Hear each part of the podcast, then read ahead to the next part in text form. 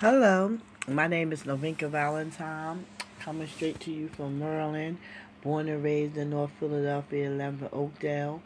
I'm coming to you talking about my book called 10 Days in a Wake Up, and it's about my life story, about me growing up in North Philly, moving to Logan, me being raised with my aunts, and me doing 10 years in prison, and what led up to that point of me doing time in prison.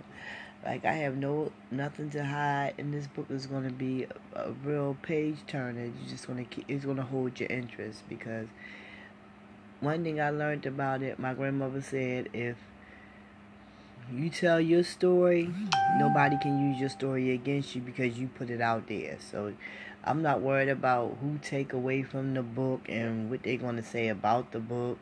You know what I'm saying? I put my stuff out there. It can no longer hurt me.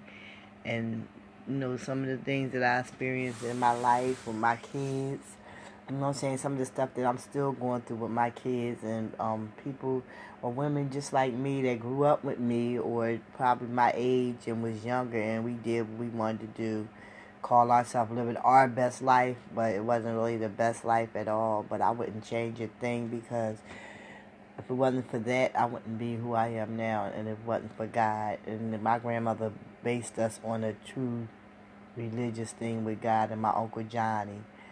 You know, the earliest two I could ever taught about teaching us about God, like, and have us really interested to a point that we joked about it, but at the same time, we, you know, learned different Bible verses and stuff, the plays that my grandma put on it that led me to want to be the right plays and write books and stuff, because we did it. Like, I mean, we really did it. I love my family, which you can pick and choose your family, but you can't even pick the ones you want to love, because you love them regardless of what goes on in life, because all of them is your makeup, you know what I'm saying, or all of them come from your makeup. We all came from the same roots of the tree, no matter how we grew up, you know what I'm saying, because our home base, if we all went back to our home base, we would be perfect. I mean, we won't be perfect, but we'll be fine. We did too much. Once Grandmama left, like, it was just, seemed like it was over for me. Like, I don't know. Well, I hope y'all enjoy the book. Thanks for letting me talk about it or give y'all an introduction to it.